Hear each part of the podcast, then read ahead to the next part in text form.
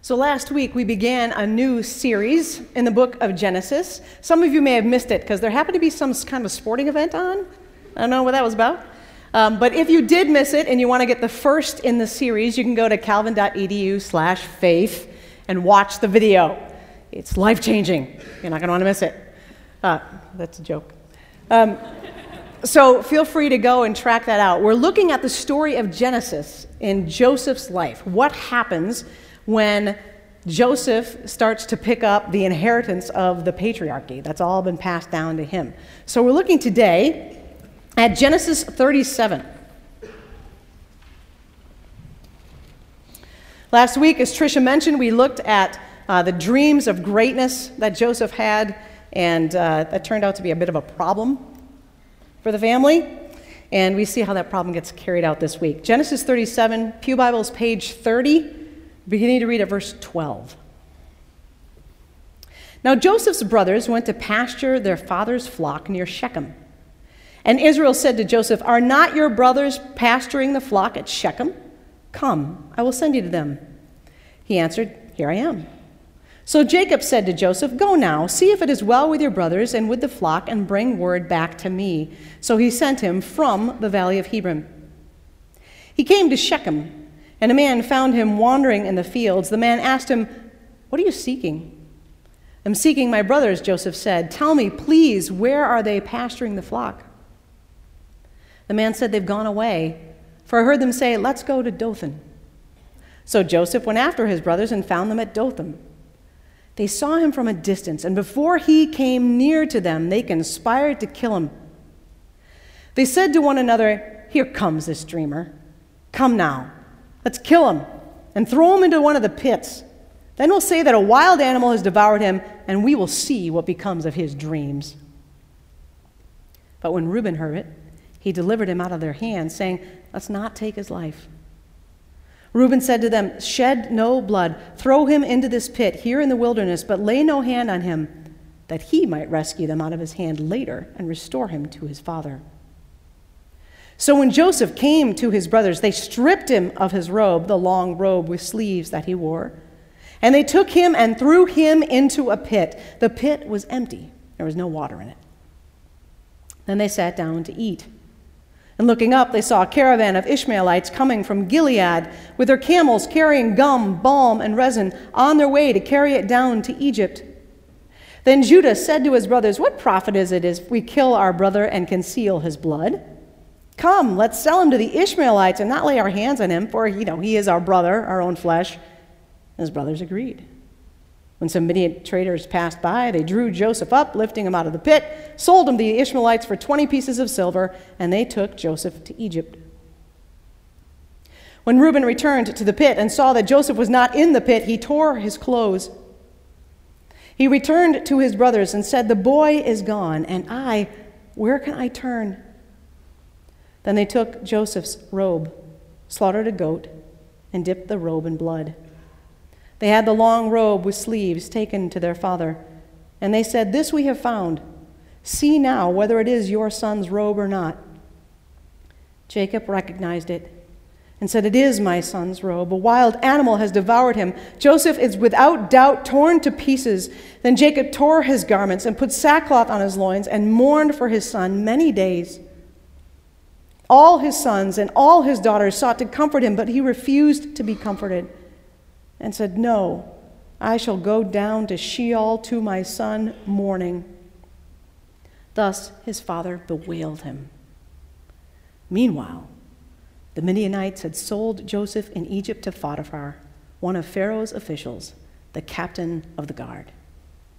This is the word of the Lord. This family is messed up. I mean, there is some serious messed upness here going on in this family. Wow. I mean, last week it was bad because, you know, first, first they hated him when he got the coat, and then they hated him even more when they had the first dream, and then they hated him even more when he had the next dream, and now all that hatred has turned to murderous rage against their brother. They see him coming in the distance, and he, for some reason, thinks it's really good to go on a big field trip wearing his little special outfit. They see him coming from a distance and they say, Oh, there he is. Let's kill that dreamer and see what happens to his dreams then. Yeah, let's do that. Let's all chime in. Let's.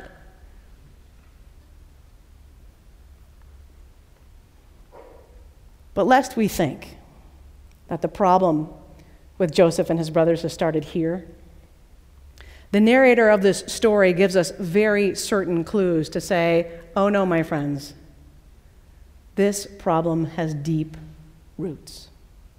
Deep roots. The narrator uses certain words in this story that he uses in previous stories to tie the story together. For example, if you look at verse 31, then they took Joseph's robe, slaughtered a goat, and dipped the robe in blood. The language used there, the word used there for goat, is the exact same word that's used to describe what Jacob put on his arms when he went into the presence of Isaac to try and deceive him out of the blessing. So the narrator here is saying, are you paying attention? Are you getting it? Do you remember when Jacob was before his father and he deceived him with a goat? Well, do you see what these guys are doing? Deceiving their father with a goat? Do you get it? Do you see the link? This is a big problem. This family is messed up. This family is sick. It goes back generations. And he does the same thing with this line 32. The boys, brothers, sons come to him. This we have found. See now whether it's your son's robe. He recognized it and said, It is. See now, recognize are the same in the Hebrew, and they both point back to when Isaac had Jacob standing before him and did not recognize that it was him. Look, says the narrator, this problem has deep roots. And we know that this problem has deep roots. We know that these sons have now lied to their father, as Jacob lied to his father, Isaac. Isaac lied to people and said that his wife was actually his sister, and that was a really handy lie because he learned it from his dad, Abraham, who had used it too. And so these brothers have all inherited this great tradition of lying to make things right for yourself. And envy, another great family trait woven all the way through. Ishmael and Isaac fight, Jacob and Esau fight. Everybody fights. Everybody wants what the other person has. And of course, it goes all the way back to that first set of brothers, Cain and Abel, did not get along. And so, by using these matching words here in the middle end of Genesis, chapter 37, the narrator, the author of the book, is saying, Look all the way back, people. Go all the way back. Do you see how messed up this system is? Do you see how sick it is? Do you see how the disease of sin has gone from generation to generation to generation to generation until it ends up with these people plotting to kill their brother? And if that's not enough, he adds this little detail about what the brothers do. Verse 24. They took Joseph, they threw him into the pit. The, the verb there is really like fling, just like chuck him. Get him in the pit. The pit was empty, there was no water. Then they sat down to eat. What? They sat down to eat. It's like, hey, you've just assaulted your little brother and thrown him into a pit. How about some hummus? they sat down to eat. How crazy is that? And he notes it because in the East, a meal is all about hospitality. A meal is all about community. A meal is all about bringing people together. Some of you have traveled over there. You've seen this in action. The times that I've been with Bedouin, they don't let you just walk through, shake their hands, keep going. They want you in the tent, sit down, eat food, drink coffee. By the way, we have to grind the beans first by hand, so it's going to be a minute. Hospitality is so important. Eating together is so important. These brothers have become so sickened by the disease of sin that when the time comes for them to eat their meal and their brother is wailing down in the pit, crying out to be let out, which is what we'll hear about later on. He talks about this in the story. And his brothers just sit and eat. They have so little regard for this, their own flesh and blood, that they're just, just going to sit there and, and eat.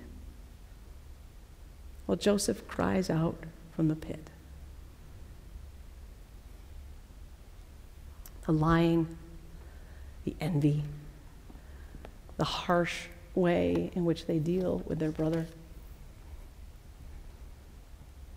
Isn't it such a good thing that we've come so far? I mean, wow, can you imagine if, like, the progress of human history had been halted in some way and we still acted like this toward one another, if we like still really lied that much to each other or like envied people, I mean, can you imagine what this place here would be like if you were, for example, to lie to a professor about why you missed class? I mean, can you imagine what this place would be like? Can you imagine what this place would be like if you envied somebody else because she got into the program that you wanted to get into, or he got the girl that you had your eye on? Can you imagine what this place would be like? Can you imagine what this place would be like if people were constantly trying to put themselves forward? constantly trying to take on more than was manageable just so that they could look good to everybody else. I think I'll do a triple major. I think I can do that.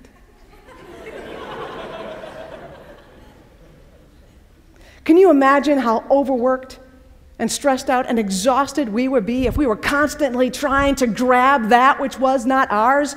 And doing the process, we're lying to people and envying people and coveting what other people had to the point where if we saw somebody else's success, we would want to just tear it away from them. Can you imagine what this place would be like?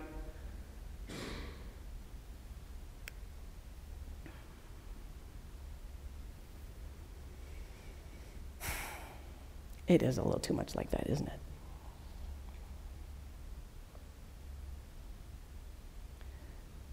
It's a lot too much like that.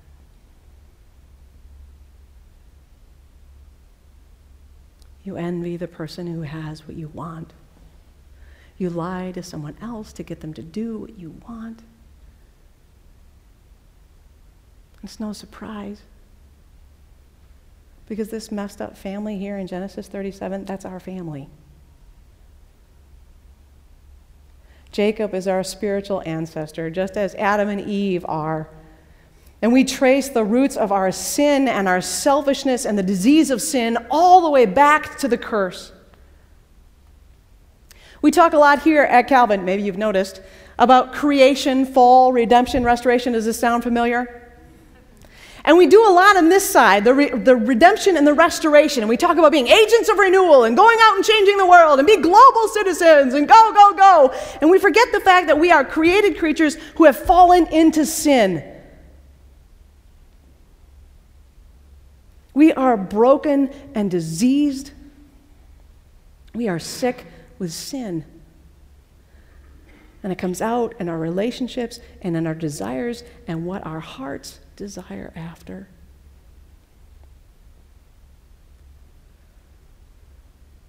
And we pretend too often that this is who we are the transforming people who go out and change the world. And we forget that the only way you get to the restoration is to acknowledge that you are created and fallen and redeemed The only way you get to the end of the story is to start at the beginning of the story and remember that shortly after creation, Adam and Eve fell into sin and it affects you.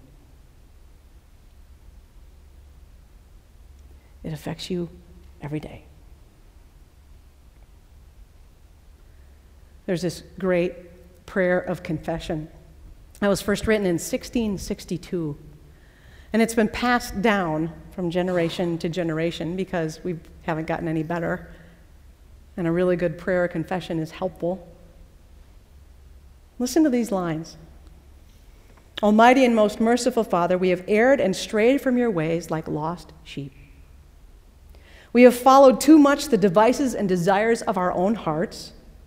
We have offended against your holy laws. We have left undone the things that we ought to have done, and we have done the things we ought not to have done.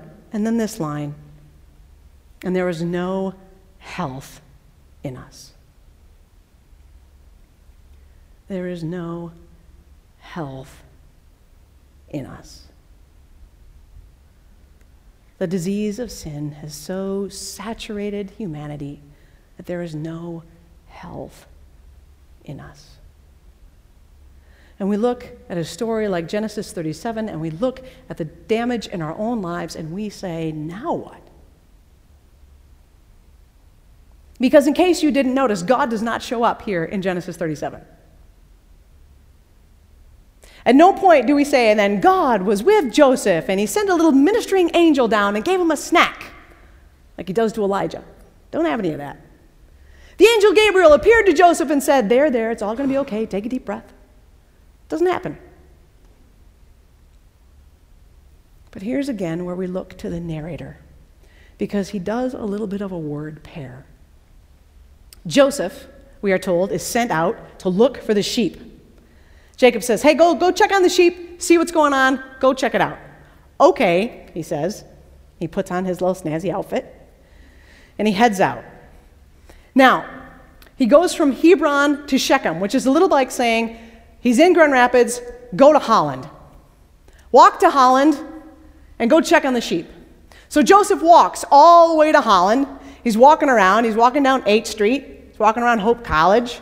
He makes it all the way to Lakeshore. He doesn't find the sheep. I don't know how hard it is to find 10 brothers and like a thousand sheep, but he couldn't do it. They weren't there. So he's wandering around, and this man comes up to him and says, What are you seeking? Seeking my brothers. He said, Ah, says the man. I know where they went. They went to Dothan, which is a little like saying they went up to Grand Haven. So he walks again from Holland all the way up to Grand Haven,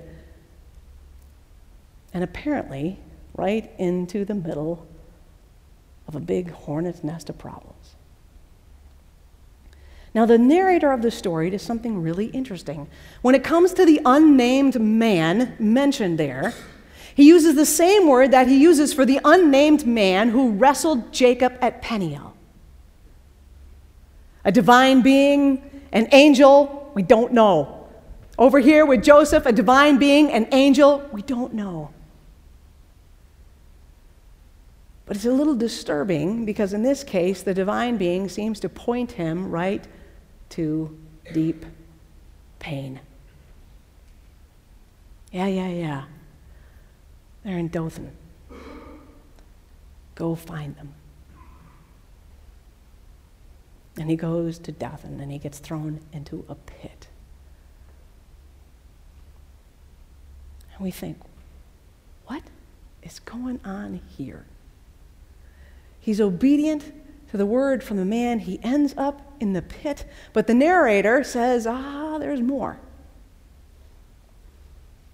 The Ishmaelites who come and take him down to Egypt, where are they coming from?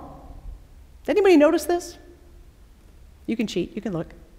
Where are they coming from? Gilead, right. And they are carrying three things. What are they carrying? Gum, balm, resin. Hmm. They're coming from Gilead. They're going down to Egypt. They've got some balm. The balm from Gilead.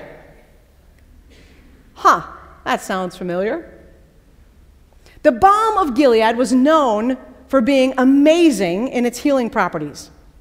It was famous. It was expensive. Everybody wanted to have it. The balm of Gilead was the best. In fact, later, centuries later, Jeremiah laments the fact that there is no more balm. Where's the balm in Gilead? He says. You know, that's kind of Jeremiah's thing. Where's everything's all going to hell in a handbasket? I don't know what's going on. Where's the balm in Gilead? That's Jeremiah in a nutshell. Use that on an exam, you will get points.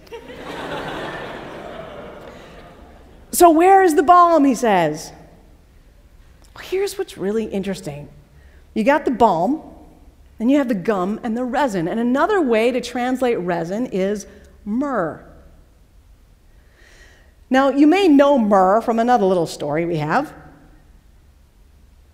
And it was used for embalming, it was used for covering up the stink of death, it was used for preparing people for burial.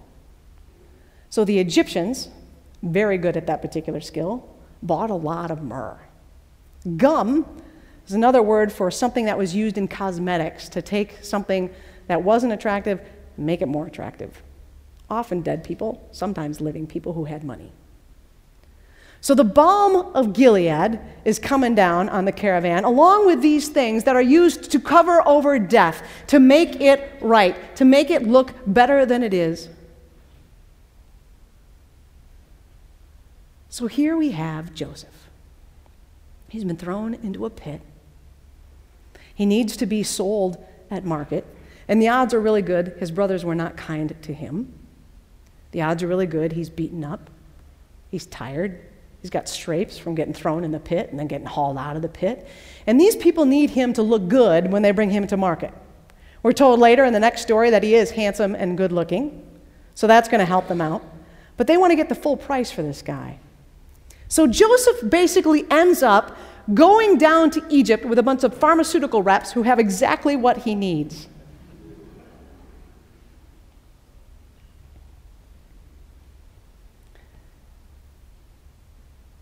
And it seems that the narrator is trying to tell us that God has a much larger purpose in mind. When the man meets him at Shechem and says, Yeah, yeah, go that way, go that way, we think, what is he doing? He's sending them right into the middle of problems, right into the middle of all the trouble, all the hatred, all the anger, the animosity, the murderous rage. What is God doing here? Sending him right into the middle of problems, right into the middle of pain, right into the middle of hurt. What is God doing here? And then the narrator, who could have told us that they were bringing down spices and pistachios and almonds, which comes up also later in the story, just says these things. They're taking down the balm of Gilead. They're taking down myrrh. They're taking down gum. They're taking down all the things that make people whole. Joseph goes down to Egypt with healing.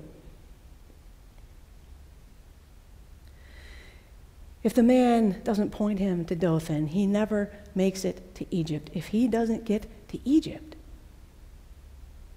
he doesn't save the Egyptians. He doesn't save his family. And there's no line of Judah, and there's no Messiah.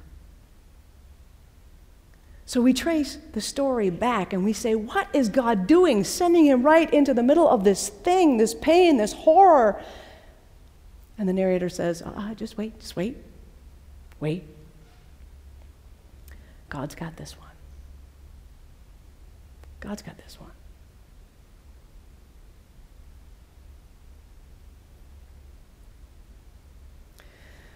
The challenge is that it's so hard to wait when all you know is that this guy's leading you to the pit. And it's so hard to wait when you have no idea if the healing is going to come. And some of you here tonight are very aware of your brokenness. You're very aware of your sin. You're very aware of the fact that it seems like God keeps pointing you into more pain and more sorrow and the sickness and disease of sin seems to have completely saturated your life to the point where you have no idea what's going on and why God is choosing to act in this way.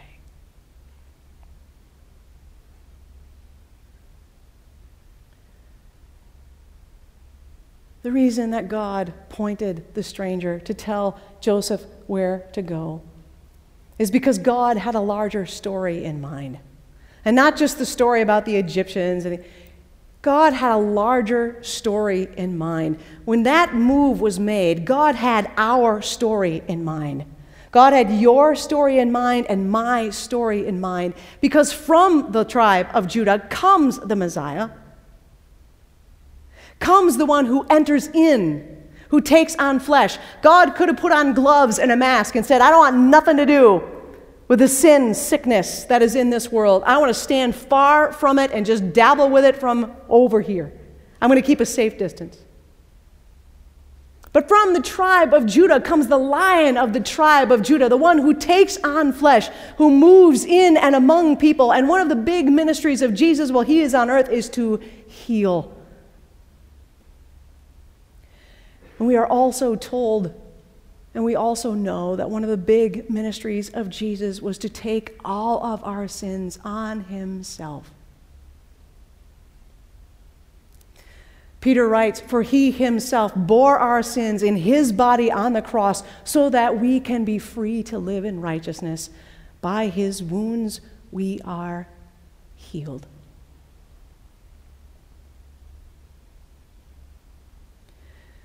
It's really hard when you're in the middle of a Genesis 37 story to see that God is up to anything good at all.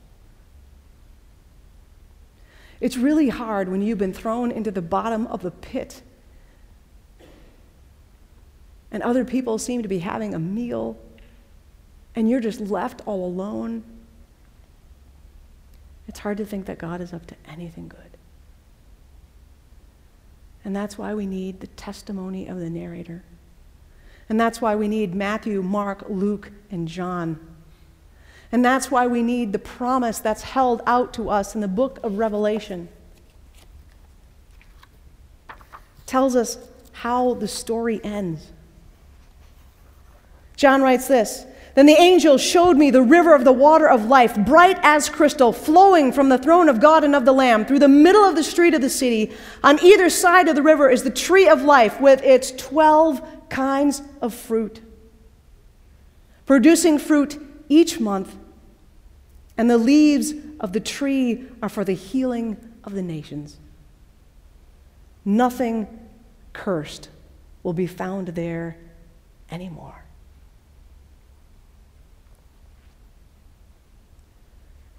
God has a larger story in mind. God has your larger story in mind. God is bringing healing into our midst. right into the middle of that meal of pain and sorrow, he brings in a caravan of healing. And right into our midst, he brings a meal of healing.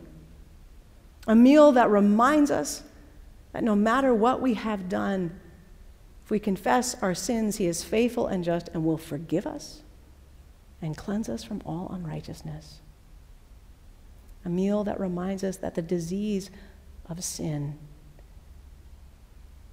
is overcome by the balm of Gilead, is overcome by the blood of Christ, is overcome so that you are free to live in righteousness. Brothers and sisters in Jesus Christ, our God is a God who heals. Our God is a God who directs. Our God is a God who has the larger story in mind. Will you pray with me? Our God, we give you praise and thanks this day for pointing us, directing us, sending us, even into places that we don't understand even into places of pain and sorrow. Because we know that it's there that you meet us and you give us exactly what we need. So we pray tonight that as we take the bread and the cup, it will be healing for us. It will nourish us in our souls and allow us to trust in you more deeply. We thank you that through Jesus Christ you heal the sin sick soul. Amen.